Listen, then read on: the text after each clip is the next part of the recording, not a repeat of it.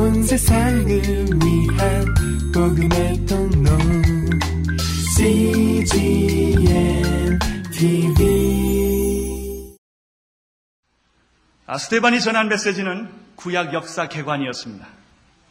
그동안 우리는 신약만 공부를 했는데 구약 본문이 나와서 얼마나 좋은지 모르겠습니다. 아, 구약에 나타난 놀라운 하나님의 말씀을 어, 오늘 듣도록 하겠습니다. 2절부터 4절까지 먼저 같이 읽겠습니다. 시작.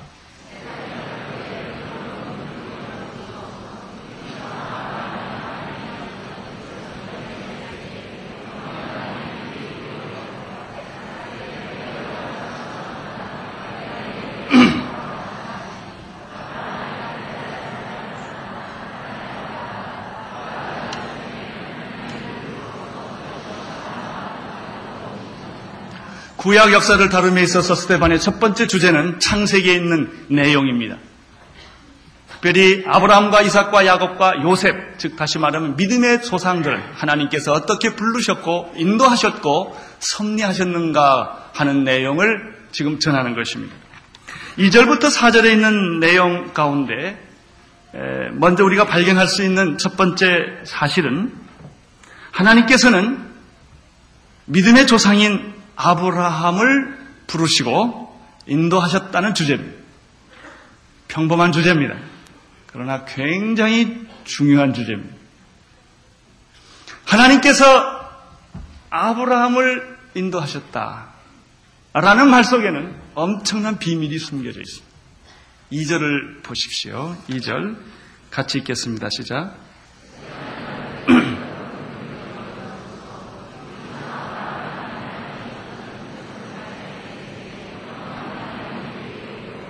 예.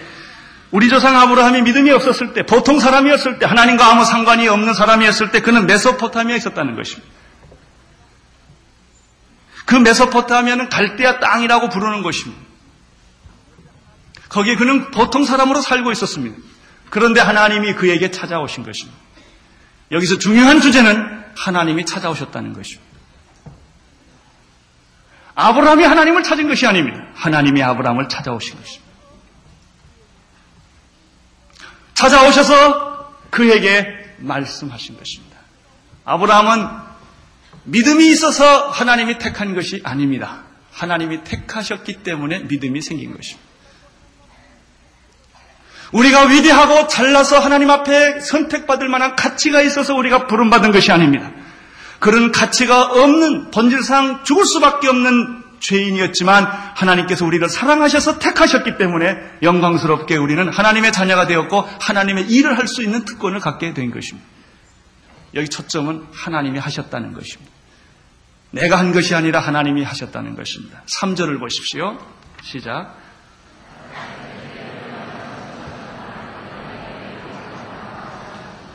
가라사대 내 고향 친척을 떠나 내가 내가 내게 보일 땅으로 가라.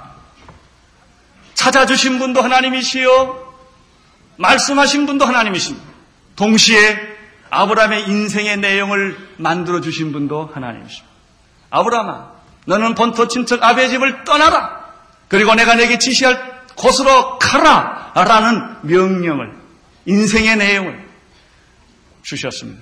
많은 사람들이 인생이, 인생이 주어집니다. 그러나 어떤 사람은 인생의 내용을 갖춘 사람이 있고 어떤 사람은 인생의 내용이 없이 껍데기만 살다가 죽어가는 사람이 있습니다. 여러분의 인생의 내용은 무엇입니까? 여러분이 세상에 오셨습니다.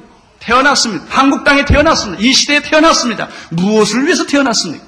무엇을 위해 살아야 합니까? 내용입니다. 어떤 사람은 돼지같이 살다가 가는 사람도 있습니다. 어떤 사람은 괴로워하고 고민하며 살다 가는 사람도 있습니다. 어떤 사람은 병들다 평생 가는 사람도 있고 어떤 사람은 교도소에 일생을 보내는 사람이 있습니다. 인생의 내용은 무엇입니까?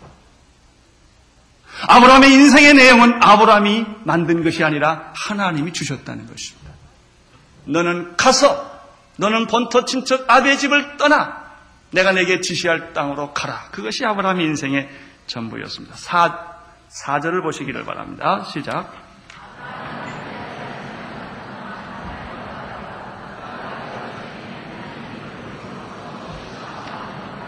사절에 보면은 아브라함을 지금 너희들이 살고 있는 이 약속의 땅으로 옮겨주신 분도 아브라함이 아니라 하나님이셨다. 2절에도 하나님이 하셨다. 3절에도 하나님이 하셨다. 4절에도 하나님이 하셨다. 2절부터 4절까지의 중심 내용은 하나님이 하셨다는 것입니다. 아멘. 신앙이란 무엇입니까? 하나님이 하시는 것을 인정하는 것입니다. 신앙이란 내가 하는 것이 아니라 하나님이 하시는 것을 받아들이는 것입니다. 그렇습니다. 천지를 창조하시는 분은 하나님이십니다. 천지 창조는 우연히 만들어진 것이 아니라 하나님의 말씀으로 지어진 것입니다. 하나님의 이니셔티브, 하나님의 주도권입니다. 여러분, 인간을 만든 것은 누가 만들었습니까? 우리가 부탁해서 인간을 만든 것입니까? 아닙니다. 하나님이 사랑으로 우리를 창조하여 주신 것입니다. 타락이란 무엇입니까? 하나님 대신에 내가 들어가는 것이 타락입니다. 태초에 하나님이 천지를 창조하시는 이건 창조 질서입니다. 그러나 인간은 그 후에 어떻게 하는가? 내가, 인간이 하나님을 믿는다. 이렇게 말합니다. 여러분, 어떻게 인간이 하나님을 믿을 수, 믿을 수 있습니까? 하나님이 우리로 하여금 믿게 하셨기 때문에 우리가 믿은 거지, 내가 하나님을 믿은 게 아닙니다.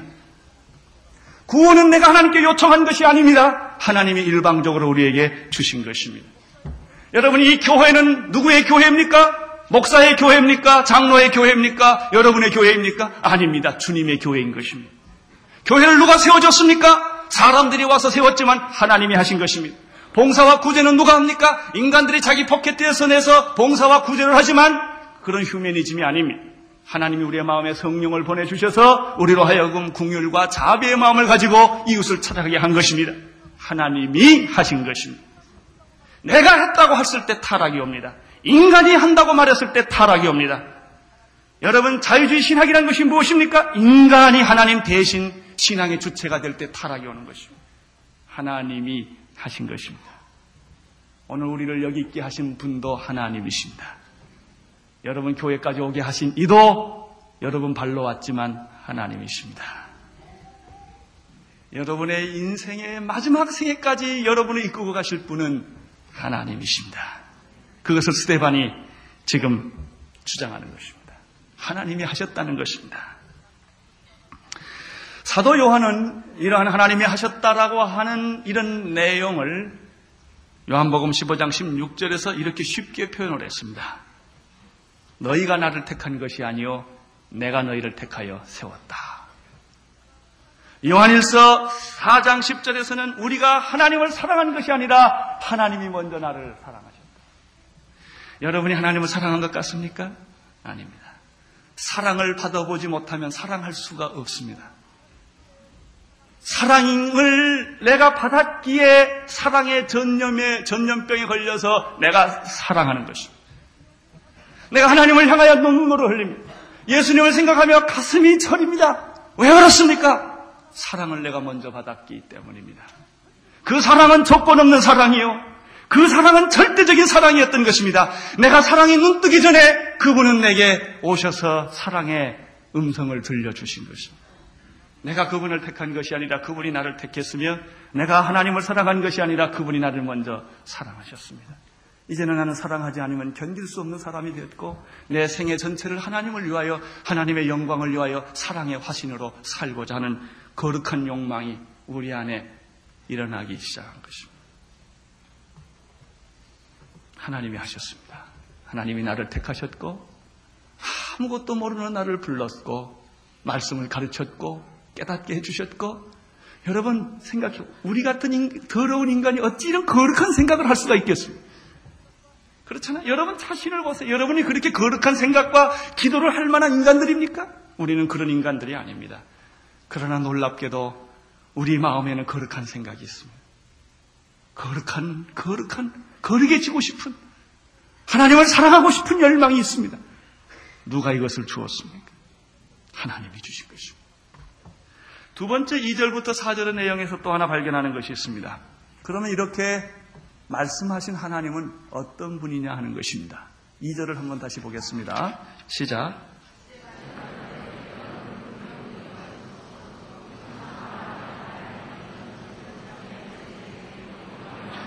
우리 하나님은 어떤 하나님이십니까? 영광의 하나님이십니다. 영광의 하나님이십니다. 영광의 빛이 영원토록 비추시는 그분이십니다. 하나님은 관념이 아닙니다. 하나님은 개념이 아닙니다. 하나님은 돌부처가 아닙니다. 하나님은 단순한 이데올로기나 지식이 아닙니다. 그분은 하나님이십니다.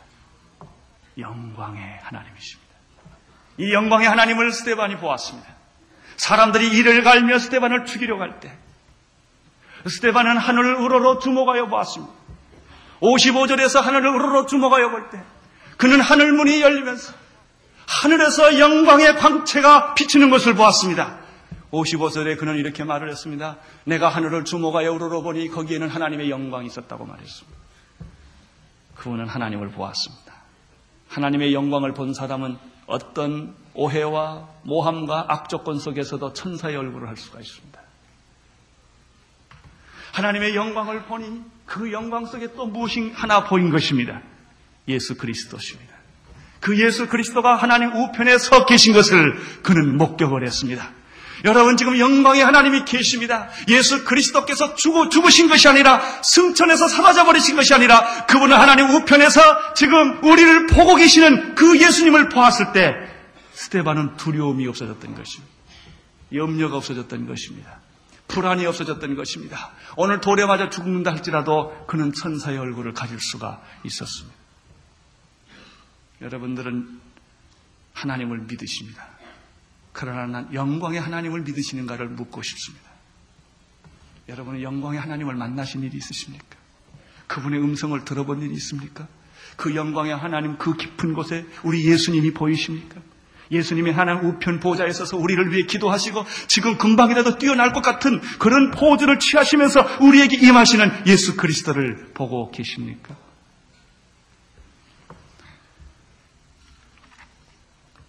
영광이란 본래 인간의 것이 아닙니다. 영광은 하나님의 것입니다. 그래서 인간이 영광을 받으면 안 됩니다. 인간이 영광을 받으면 위기가 됩니다. 영광은 하나님만이 받으셔야 합니다. 영광을 받기에 합당하신 분이 하나님이십니다. 그래서 우리는 그분께 경배와 찬양을 올려드리는 것입니다. 우리가 그분에게 무릎을 꿇고 주 앞에 그분께 찬양을 올려 돌리는 것입니다. 왜냐하면 그분만이 영광을 받으실 만한 분이시기 때문입니다. 그런데 놀랍게도 인간이 하나님의 영광을 가르치는 것입니다. 바리새인들과 서기관들과 백성의 장로들과 대제사장들이 하나님의 영광을 그들이 가로쳤습니다. 하나님의 영광을 가장 가로채기 쉬운 직업에 있는 사람이 목사들입니다. 하나님이 받아야 할 영광을 목사가 받기가 쉽습니다. 그 목사가 교회를 성종, 성장시킨 것처럼 생각이 됩니다. 그 목사가 설교를 잘할 때 영광을 가르치기가 쉽습니다. 그 목사가 능력이 있을 때 하나님의 영광을 가르치기가 쉽습니다. 교회에서 전문적으로 일하는 사람들이 하나님의 영광을 도둑질하기가 쉽습니다.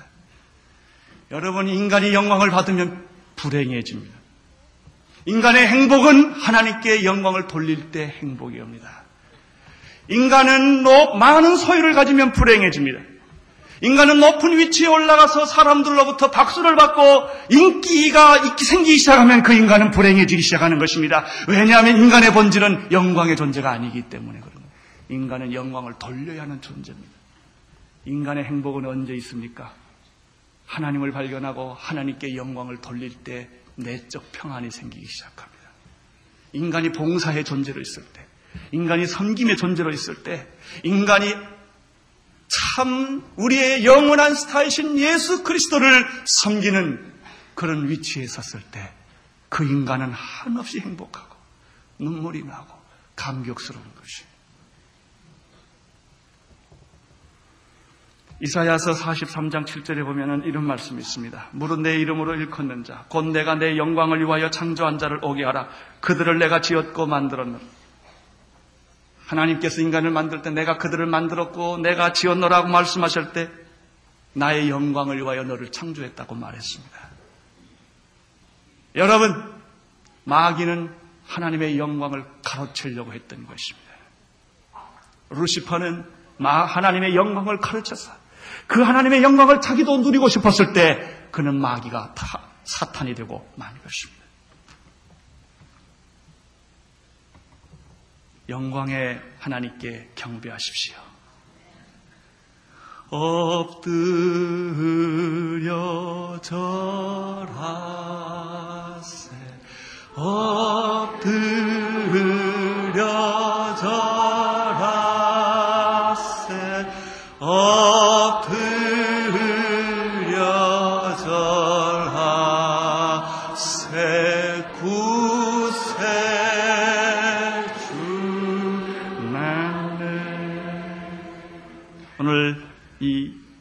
본문에서 또 한 가지 발견하는 사실이 있습니다. 하나님께서 인간을 부르시고 섭리하시고 인도하실 때 하나님은 어떤 과정을 거친다는 것입니다. 하나님은 결론으로 빨리 오게 하지 않습니다. 도매금으로 오게 하지 않습니다. 반드시 어떤 과정을 거치게 하십니다. 믿음의 성장은 갑자기 생기지 않습니다. 어떤 과정을 거치는 것입니다. 과정을 거치면서 그 믿음을 성숙시키시는 것입니다. 아브라함이 믿음이 있어서 아브라함이 믿음의 조상이 된 것이 아닙니다. 하나님이 아브라함을 믿음 있는 사람으로 한 걸음 한 걸음 이끌어 주신 것입니다. 여기에 세 가지 단계가 있었습니다. 첫 번째는 갈대아 땅을 떠나게 하시는데 하나님의 첫 번째 훈련이 있었습니다. 갈대아 땅이란 무엇입니까? 고향입니다. 고향이란 무슨 뜻입니까? 자기 터전입니다. 자기가 태어난 곳입니다. 자란 곳입니다. 일가 친척이 있는 곳입니다. 자기의 사업이 있는 곳입니다. 사람들은 다 고향을 떠나기를 원하지 않습니다. 고향에 있으면 편안합니다. 고향에 있으면 실수를 해도 괜찮습니다. 고향에 있으면 사람들이 자기를 다 보호합니다. 믿음이란 이 고향을 떠나는 데 있는 것입니다. 당신을 보호하고 있는 모든 세력으로부터 떠날 때 믿음은 시작됩니다. 당신이 보호하고 있는 모든 세력에서 안주할 때 믿음은 죽어버립니다. 믿음은 언제 생깁니까? 고향을 떠날 때 생깁니다. 그래서 피난 나온 사람들은 결사적으로 예수를 믿습니다. 하나님밖에는 의지할 데가 없기 때문에 그렇습니다. 제가 목사가 된 이유 중에 하나가 이런 데 있습니다. 저희 아버님이 돌아가셨는데 그 아버님이 돌아가시 전까지 우리 자식들에게 끝없이 생각하는 거는 통일되면 이북 가서 교회 세워라 이거예요. 저희 아버님은 그렇게 이북을 생각을 하시죠. 자나 깨나 눈물을 흘리며 생각하는 게 저희 아버님의 일이었습니다. 저희 형님이 목사입니다. 제가 목사, 제 누님이 목사 부인입니다. 제 여동생 하나가 아직 목사 부인이 못 됐습니다. 둘째 동생이 선교사 부인입니다.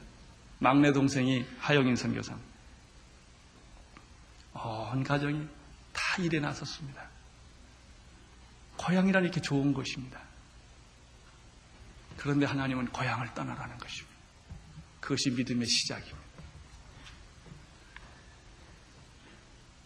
하나님은 세상적인 조건과 환경을 끊기를 원하십니다. 땅을 끊어야 하나님과 연관됩니다.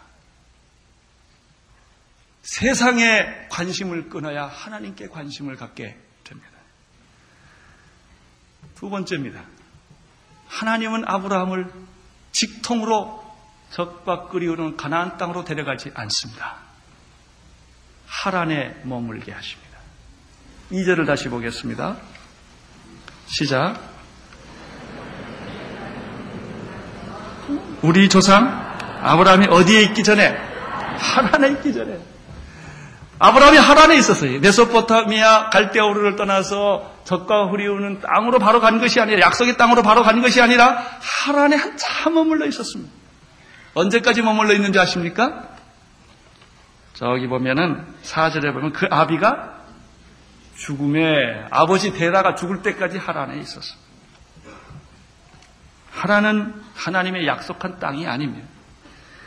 그러나 약속한 땅은 아닌데 거기서 살아야 합니다. 그것이 믿음의 훈련입니다. 우리는 목표에 가는 과정에 있는 것입니다. 그 과정에 그냥 있어야 하는 것입니다. 내가 있을 것이 아닙니다. 아무 일도 하지 않고 그냥 있는 겁니다. 이게 믿음이에요. 믿음은 꼭 어떤 위대한 일을 하는 것이 아닙니다. 순종이 믿음입니다.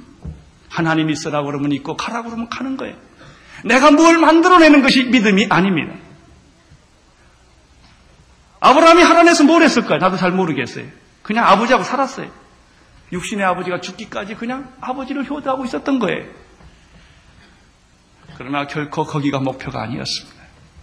하나님은 가끔 목표가 아닌데 우리를 두십니다. 시간 낭비하게 하십니다. 쓸데없는 일을 하게 하십니다. 그냥 그냥 있는 것입니다. 내가 움직이지를 못합니다. 하나님이 아직 사인이 없기 때문에 그렇습니다. 믿음에는 이런 과정이 필요합니다. 불필요한 사람과 살아야 합니다. 불필요한 장소에 있어야 합니다. 시시한 일에 내가 시간을 낭비하고도 보내야 합니다. 그러나 어쩔 수 없습니다. 그냥 있어야 하는 것입니다. 하나님의 영원한 목적을 이루기 위한 하나님의 방법인 것입니다.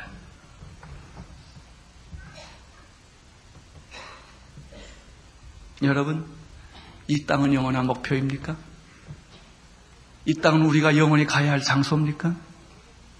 여러분이 살고 있는 집은 영원히, 여러분이 영원히 인생을 보장하는 곳입니까? 아닙니다. 이 땅은 하란과 같은 곳입니다. 잠깐 있는 곳입니다. 우리의 영원한 관심은 새하늘과 새 땅에 있습니다. 우리의 영원한 관심은 이 땅이 아니라 그곳입니다. 근데 우리가 잠깐 여기 있는 것입니다. 이것이 믿음의 과정인 것입니다. 세 번째는 약속의 땅입니다. 하나님의 목표는 약속의 땅에 있습니다. 하나님은 결코 어떤 과정에서 우리를 끝내지를 않습니다. 하나님은 결코 우리를 하란에서 내 인생을 끝나게 하지 않습니다. 하란에 있는 이유는 약속의 땅을 가기 위한 정거장에 불과한 것입니다. 하나님의 관심은 여러분을 새하늘과 새 땅으로 인도하는 데 있고 거룩한 하나님의 백성을 만드는 데 있고 여러분으로 하여금 하나님의 뜻을 이루고 뜻이 하늘에서 이루어진 것처럼 땅에서 이루어지는데 하나님의 목표가 있습니다. 이것이 바로 여러분을 향한 하나님의 계획입니다. 왜 하나님은 여러분 지금 고난 속에 두실까요? 역경 속에 두실까요? 갈등 속에 여러분을 두실까요? 그것이 목표가 아닙니다. 이제 여러분은 정말 하나님이 원하는 약속의 땅으로 가셔야 합니다. 5절을 읽겠습니다. 5절 시작.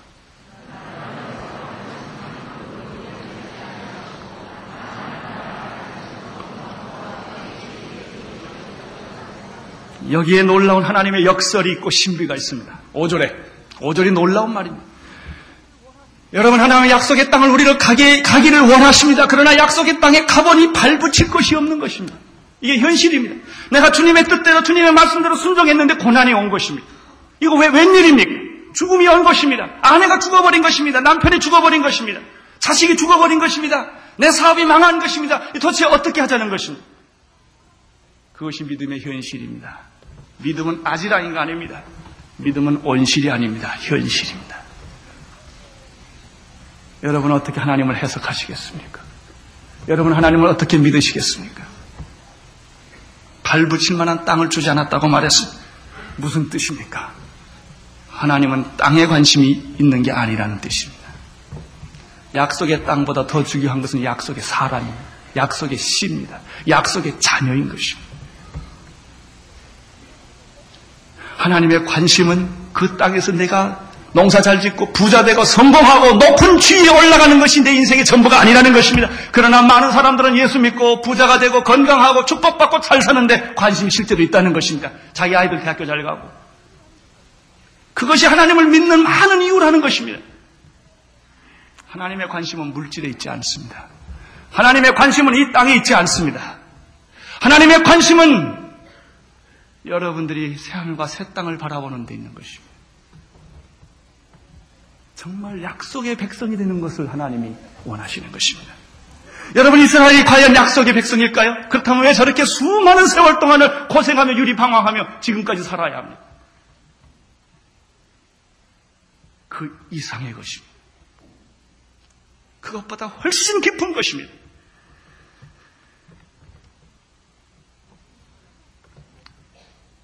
발붙일 만한 유업도 주지 아니하시고 다만 잘 들으십시오. 이 땅을 아직 자식도 없는 저와 저의 씨에게 주셨다. 아브라함의 부인은 아기 못 낳는 여자입니다. 근데 아기 못 낳는 여자에게 자석엔 자손의 축복을 주겠다고 말했어요. 농 나가는 것입니까? 뭡니까? 아브라함 여기 보십시오. 아브라함에게는 발붙일 만한 유업도 주지 아니하시고 다만 이 땅을 자식도 없는 저와 저의 씨의 소유로 주시겠다고 약속했다는 것입니다. 이것이 믿음입니다. 아브라함을 부자 만들겠다는 뜻이 아닙니다. 아브라함의 씨를 축복하겠다는 것입니다. 어쩌면 그것 때문에 우리는 고생해야 되는지 모릅니다. 예수님이 십자가 못 박혀 돌아가셨기 때문에 온 인류가 구원받았던 것처럼 하나님이 여러분을 제물로 쓸지도 모르는 것입니다. 여러분을 제물로 써서 이민족이 잘 될 수가 있다면, 여러분이 제물이 돼서 통일이 될 수가 있다면, 여러분이 제물이 돼서 우리의 후손들이 복받을 수만 있다면, 왜 우리가 제물 되기를 거절하겠습니까? 내가 죽어서 내 자식이 나을 수만 있다면, 왜 내가 안 죽겠습니까? 그런 뜻입니다. 결국 아브라함은 무덤 하나밖에는 가진 것이 없게 됩니다. 특별히 5절의 말씀은 죽음에 직면한 사람들이 잘 이해하는 말입니다. 내가 암호의 사형 선고를 받았다고 가정을 합시다. 그런데 유감스럽게도 의사 선생님이 이렇게 말을 합니다. 약으로 치료할 길이 이렇습니다. 하나님께 의존하십시오. 태어나십시오.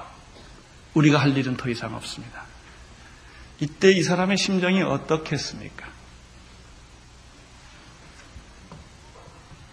죽음에 직면한 사람들은 자기의 땅이나 부동산이나 큰 집에 별로 흥미가 없습니다.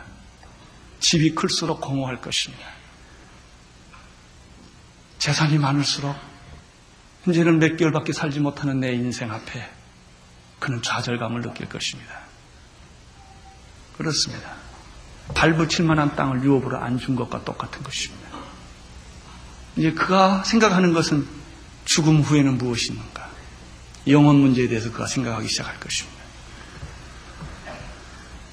물질이나 지위나 성공이 아니라 천국에 대한 약속과 보증일 것입니다. 하나님께서 약속하신 것이 바로 이런 것입니다. 내가 너에게 땅 몇 평을 더 주겠다가 아닙니다. 내 자손과 내 씨에게 약속을 유업으로 주겠다는 것입니다.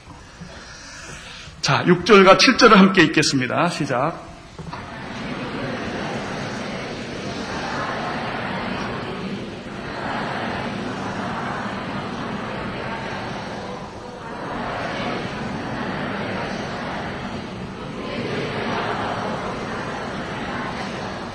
네, 이 모든 일들은 역사적 성취된 역사적으로 성취된 일입니다. 여기서 우리가 중요한 것 6절 7절에서 중요한 것은 그러면 이 약속의 자녀 우리의 씨 이 약속의 자녀인데 이 약속의 자녀는 고난과 역경을 통과하는 것입니다. 그냥 안 됩니다. 축복은 그냥 안 옵니다.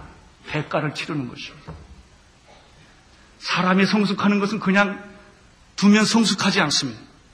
이 육체는 성숙합니다. 밥만 먹이면 병만 없으면 쑥쑥 10cm, 15cm씩 자랍니다. 그러나 우리의 영은 속사람은 그렇지는 않습니다. 밥 먹인다고 자라지 않습니다. 고난을 겪어야 합니다. 역경을 겪어야 인간이 되는 것입니다. 여기 보면은 그 씨가 다른 땅에 나그네 될 것이라고 말했습니다. 종살이로 400년을 지낼 것이라고 말했습니다. 이런 과정을 거쳐서 고난과 역경과 이런 말 못하는 그런 고통을 겪어서 하나님의 자녀로 자라난다는 것입니다. 그것이 이스라엘 백성들입니다. 8절을 보십시오. 시작.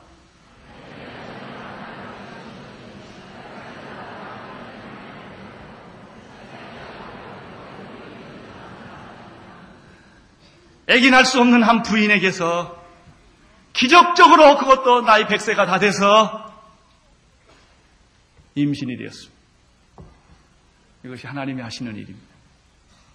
임신, 임신이 됩니다. 기적이 일어납니다. 하나님은 불가능이 없습니다. 그런데 인간에게는 불가능이 있습니다. 사람은 그래서 하나님을 제한합니다. 내가 불가능하니까 하나님도 못할 거라고 생각합니다. 내가 안 되니까 하나님도 안 될 것이라고 생각합니다. 하나님을 신뢰하지 않는 것입니다. 이것이 불신앙입니다. 나는 못해도 하나님은 하십니다. 자연과학은 못해도 하나님은 하십니다. 인간의 이성은 못해도 하나님은 하십니다. 전인류가 못해도 하나님은 하십니다. 하나님은 기적을 일으킬 수 있습니다.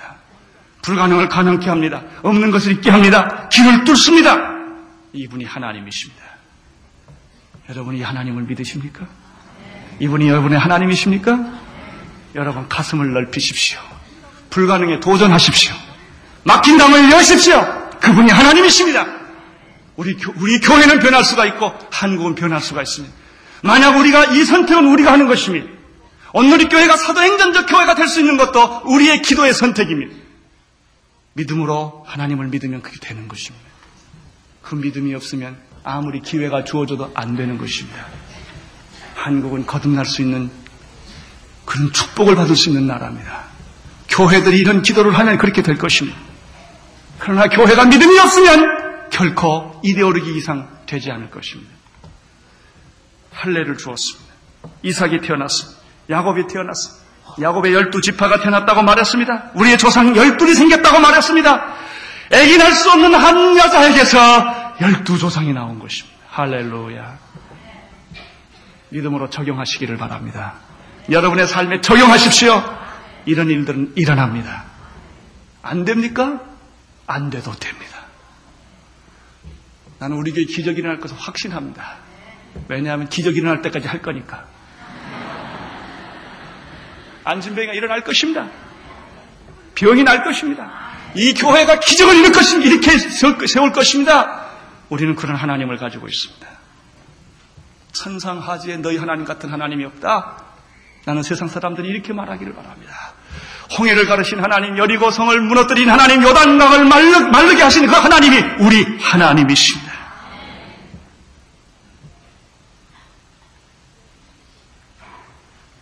이제 스테반 아브라함 얘기를 마치고 이삭과 야곱을 뛰어넘어서 요셉으로 들어갑니다. 9절부터 10절까지 있게 되기를 바랍니다. 시작.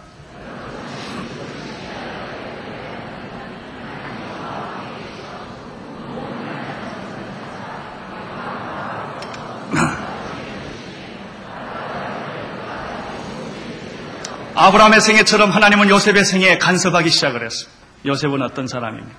하나님을 경외하는 신실한 사람입니다.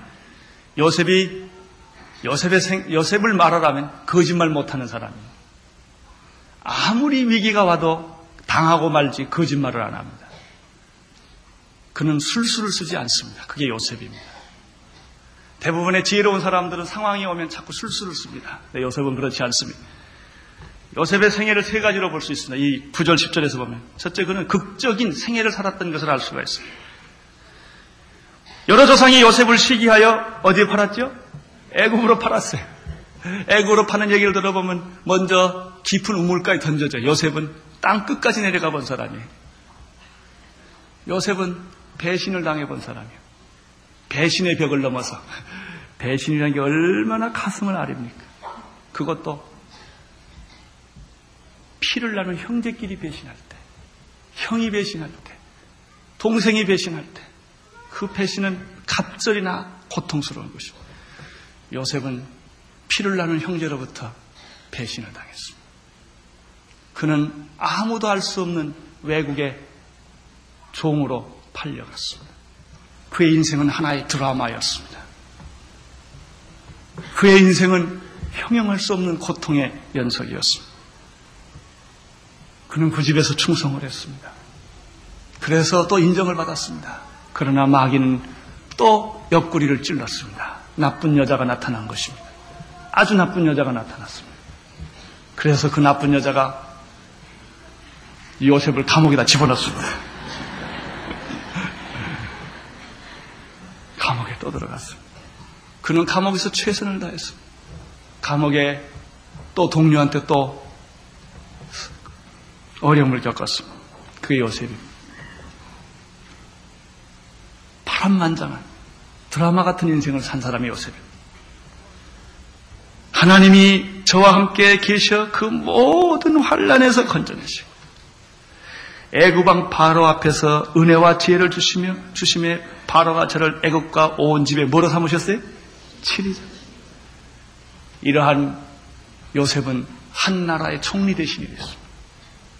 우물가 깊은 곳에서부터 이방 나라의 종살이로 팔려갔던 그가 감옥에서 인생을 보냈던 그에게 하나님은 나이 30에 총리 대신이 되는 그런 축복을 주셨습니다. 기막힌 한 인생의 고난과 역경 속에서 뽑아낸 하나님의 섭리. 고난이 깊을수록 하나님의 섭리가 깊은 법입니다. 역경이 깊을수록 하나님의 은혜가 깊은 법입니다. 고난과 역경 속에 자기 자녀를 그냥 두시는 것이 아닙니다. 의미가 있는 것입니다. 더 놀라운 섭리를 이루시기 위한 하나님의 방법이었던 것입니다. 11절부터 16절까지 길지만 읽겠습니다. 시작.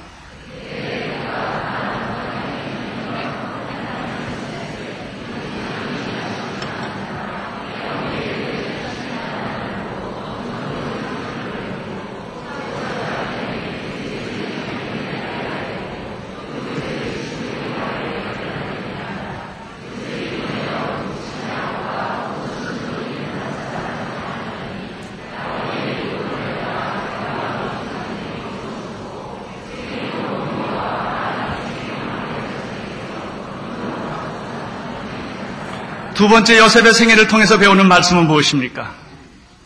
그것은 하나님의 목적이 총리 대신 되게 하는 데 있지 않다는 것입니다. 총리 대신을 시켰지만 하나님의 목표는 총리 대신에 있지 않습니다.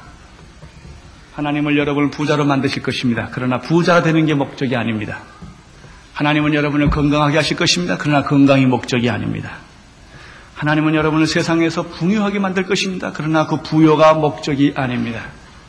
하나님이 요셉을 총리 대신으로 만든 까닭은 놀랍게도 그 형과 아버지를 만나기 위한 방법이었습니다. 형과 아버지를 만난다는 것은 사사롭, 사사롭고 단순한 얘기입니다. 그렇습니다. 그러나 거기에 하나님의 섭리가 있습니다. 구원이 있습니다. 아버지와 형들을 다시 만나서 하나님의 구원 사건을 약속의 자손의 축복을 이어가는 것에 있는 것입니다. 많은 사람들은 총리 대신에 관심이 있습니다. 많은 사람들은 위대한 일을 만드는 데 관심이 있습니다. 하나님이 내 아이들이 잘 자라는데 필요한 거예요. 하나님이 내 사업을 잘하는데 필요한 거예요. 하나님이 내가 대통령 되는데 필요한 거예요. 아닙니다. 대통령이 목적이 아닙니다. 하나님의 목적.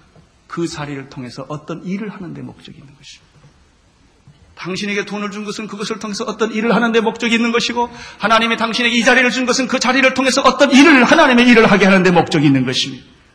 여러분을 여러분의 자리에 세운 것은 여러분을 축복하기 위하여 그 자리를 선물로 준 것이 아니라 그 자리를 통하여 어떤 일을 하라고 하신 것입니다.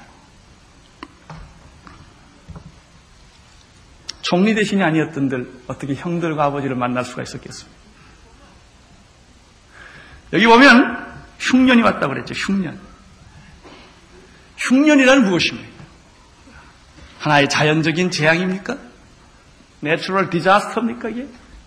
그렇게 볼 수도 있겠죠. 그러나 오늘 이 본문에서 이, 이 사건을 통해서 보면 재앙이란, 이 풍, 흉년이란 그 형들과 아버지를 애굽에 가게 한 사건입니다. 그 전체 사건에서 쌀을 얻어왔다는 게 중요하지 않습니다. 그 사람들이 가서 요셉을 만났다는 데 중요한 의미가 있습니다. 하나님은 흉년을 사용하셨습니다. 이 흉년이란 인생의 더 깊은 진리를 깨닫게 하는 계기가 되는 것입니다. 실패와 고난도 마찬가지. 하나님께서 그러한 일시적인 좌절을 통하여 더 영원하고 완전한 하나님의 사랑과 섭리를 깨닫게 하시는 데 목적이 있습니다. 여러분이 겪었던 고난을 잘 음미해 보십시오. 그리고 앞으로 여러분이 겪어야 할 많은 수많은 고난들을 생각을 해 보십시오. 결론이 무엇입니까? 자리입니까? 돈입니까? 총리 대신입니까? 아닙니다. 그 외에 계시는 하나님이십니다. 지도자란 무엇입니까? 위치가 지도자가 아닙니다. 영향력이 지도자입니다. 어떤 사람은 위치가 없어도 영향력을 미치는 사람이 있어요. 어떤 사람은 위치를 줘도 영향력을 못 미치는 사람이 있어요.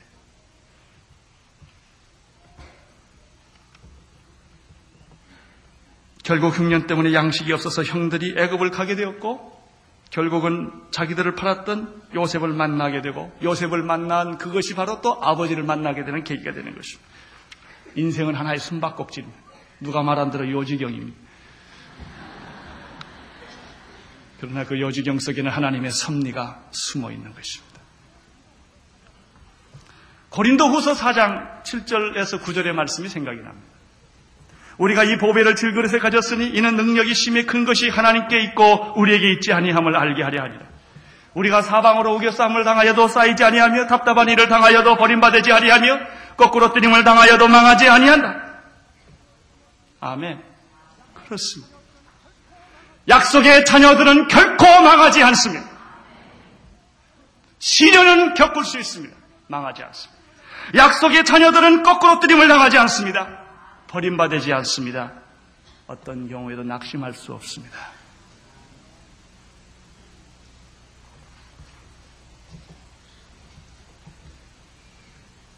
셋째로 이 말씀을 읽어보면 어, 요셉의 생애를 보면 또 믿음의 조상들의 생애를 보면 인생이란 어차피 죽는 것이다. 그렇지만 죽음으로 끝나지 않는 게 인생이다 하는 것입니다. 야곱의 경우를 보십시오. 그의 생애는 세금에서 마치게 됩니다.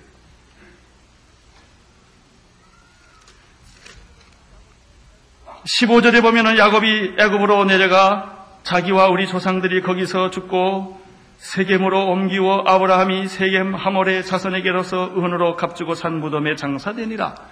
그게 결론이 여러분의 결론도 똑같습니다. 한 줌의 흙으로 돌아간다는 얘기입니다. 아무리 고난과 역경의 파란만장한 드라마 같은 인생을 살았어도 결국은 한 줌의 흙으로 돌아가는 것이고 아무리 화려하고 부유하고 성공적인 삶을 살았고 인구에 해자하는 삶을 살았다 할지라도 결국 그는 한 줌의 흙으로 돌아가는 것입니다. 국장을 치루어서 며칠 동안 온 국민이 떠들게 장례식을 해도 한 줌의 흙이요. 아무도 장실 치를 수 없어서 친구가 두 사람이 한 시체를 파묻어줘도 한 줌의 흙입니다. 별 차이가 없어요. 그다 장례식 그렇게 해보는 건 다 인간의 자기 위로에 불과한 겁니다. 아무것도 아닙니다.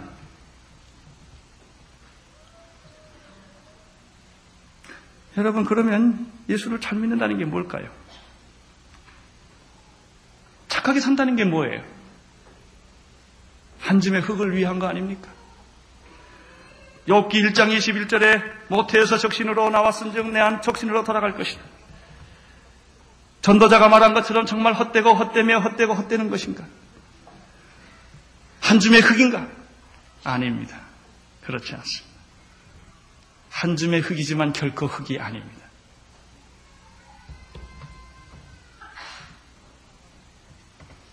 아브라함의 생애는 아브라함 자신보다는 하나님에게 있고 아브라함의 축복보다는 아브라함 후손의 축복이 있습니다. 약속의 자녀 C에 있는 것입니다. 아브라함의 후손에서 메시아가 나옵니다. 다이세 왕가에서 메시아가 나옵니다. 아브라함의 자손, 다윗의 자손에서 할렐루야 메시아가 나온 것입니다. 여러분, 우리들을 통하여 하나님은 영원한 영원한 목표를 가지고 계십니다. 단순히 여기서 우리가 먹고 마시고 자고 예수 믿고 이런 정도가 아닙니다. 우리는 하나님의 우주 섭리의 계획에 우리가 내포되어 있는 것입니다. 우리는 세계를 복음할 것입니다. 우리는 이 땅을 복음할 것입니다. 바로 그런 의미가 우리에게 있는 것입니다. 아브라함과 이삭과 야곱과 요셉의 생애가 그러했듯이 바로 우리들의 생애가 비록 한 줌의 흙으로 언젠가는 돌아가겠지만 결코 그것으로 끝나지 않는다. 우리의 기도가, 우리의 헌신이, 우리의 믿음이 이 엄청난 하나님과 관계를 갖게 될 것이고 민족의 미래의 축복을 줄 것이고 주님 오시는 날까지 우리는 이 영광스러운 새하늘과 새 땅에 동참하게 될 것입니다. 그것을 지금 스테반이 이야기하고 있습니다. 오늘 여러분에게 이 하나님의 은혜가 넘치기를 바랍니다. 기도하겠습니다. 하나님 감사합니다. 아브람과 이삭과 야곱과 요셉의 생애를 통하여 하나님이 하셨던 엄청난 구원 섭리와 역사 섭리를 인하여 감사를 드립니다. 주여 우리들로 하여금 이 하나님의 영광을 보게 하여 주시옵소서. 예수님 이름으로 기도드리옵나이다. 온 세상을 위한 복음의 통로 CGM TV